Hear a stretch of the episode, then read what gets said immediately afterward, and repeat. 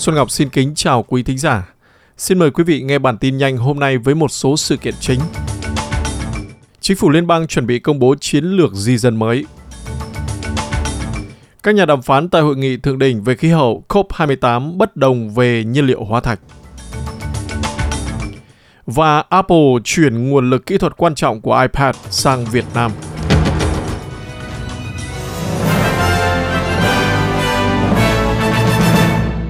Sau đây là bản tin chi tiết. Một chuyên gia về vấn đề di dân đã cảnh báo mối liên hệ giữa chi phí sinh hoạt và số lượng người di dân là không rõ ràng. Trước một cuộc cải tổ lớn đối với hệ thống di dân, dự kiến sẽ được công bố vào thứ Hai, ngày 11 tháng 12. Cân nhắc lại, Thủ tướng Úc vào ngày 9 đã ra dấu rằng chính phủ của ông sẽ phản hồi cuộc đánh giá thế hệ, cho thấy hệ thống di cư đã bị phá vỡ một cách đáng kể, đồng thời công bố kế hoạch giảm quy mô di dân về mức trước đại dịch. Về vấn đề khí hậu, các nhà đàm phán tham dự Hội nghị Thượng đỉnh về khí hậu COP28 ở Dubai cho biết vẫn còn nhiều việc cần phải làm.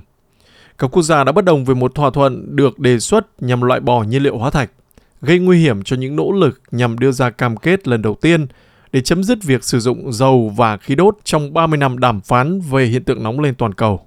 Cũng liên quan tới khí hậu, lệnh cấm đốt lửa hoàn toàn được áp dụng tại các vùng của New South Wales khi đợt nắng nóng bao trùm phần lớn tiểu bang bắt đầu suy yếu, trong khi nhiệt độ tăng vọt ở Nam Úc nhường chỗ cho mưa lũ.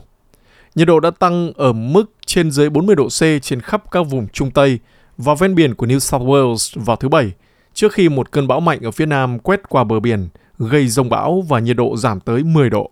Trong khi đó, dịch vụ xe cứu thương New South Wales cho biết họ nhận thấy số cuộc gọi tăng 20% vào ngày hôm qua, so với ngày thứ Bảy các mùa hè bình thường, trong bối cảnh một đợt nắng nóng oi bức bao trùm khu vực. Các dịch vụ xe cứu thương ước tính mức tăng đó đã dẫn đến tăng thêm tới 500 cuộc gọi vào nửa đêm. Còn tại Melbourne, cảnh sát đã bắt giữ và phạt 72 người biểu tình hành động vì khí hậu đã chặn một giao lộ lớn ở Melbourne vào ngày hôm qua. Hơn 300 người đã tụ tập bên ngoài nhà ga Flinders Street trong ngày thứ Tư của đợt biểu tình gây gián đoạn do nhóm hoạt động vì khí hậu mang tên Extinction Rebellion tổ chức.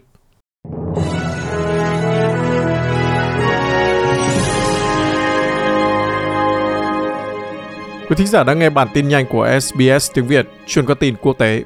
Lực lượng Israel đã tấn công dải Gaza từ Bắc xuống Nam trong giai đoạn mở rộng của cuộc chiến kéo dài 2 tháng chống lại Hamas sau khi Hoa Kỳ sử dụng quyền phủ quyết của Hội đồng Bảo an Liên Hợp Quốc để bảo vệ đồng minh của mình khỏi yêu cầu ngưng bắn được nhiều nước đưa ra. 13 trong số 15 thành viên Hội đồng Bảo an đã bỏ phiếu tán thành nghị quyết kêu gọi ngừng bắn nhân đạo ngay lập tức, nhưng bị Washington ngăn cản. Liên quan tới Iran, luật sư của gia đình Mahsa Amini, người phụ nữ người Kurd gốc Iran thiệt mạng khi bị cảnh sát giam giữ, đã cho biết họ đã bị cấm đến Pháp để nhận giải thưởng nhân quyền hàng đầu. Liên minh châu Âu đã trao tặng giải thưởng nhân quyền mang tên Sakharov cho bà Amini và phong trào phụ nữ sự sống tự do đã thu hút được sự quan tâm khắp nơi trên thế giới.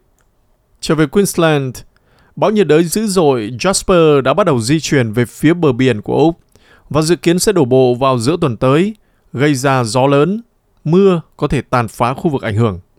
Tính đến chiều thứ Bảy 9 tháng 12, hệ thống bão cấp 4 đã ở bờ biển Sanho, cách Cairns khoảng 1.000 cây số về phía đông và bắt đầu hướng về phía bắc Queensland.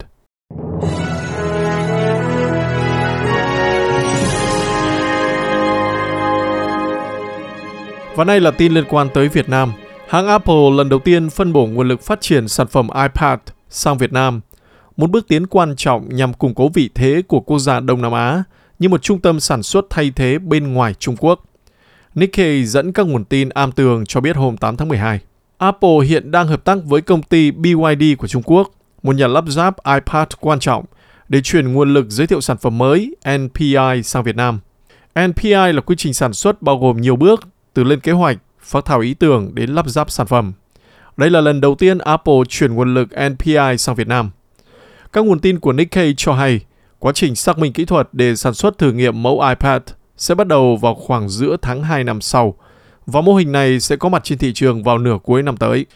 BYD cũng là nhà cung cấp đầu tiên của Apple, giúp gã khổng lồ công nghệ Mỹ chuyển dây chuyền lắp ráp iPad lần đầu tiên sang Việt Nam năm 2022, Nikkei đưa tin đó trước đây. Sự thay đổi nguồn lực kỹ thuật NPI này tập trung vào các mẫu máy cấp thấp hơn là iPad Pro cao cấp hơn.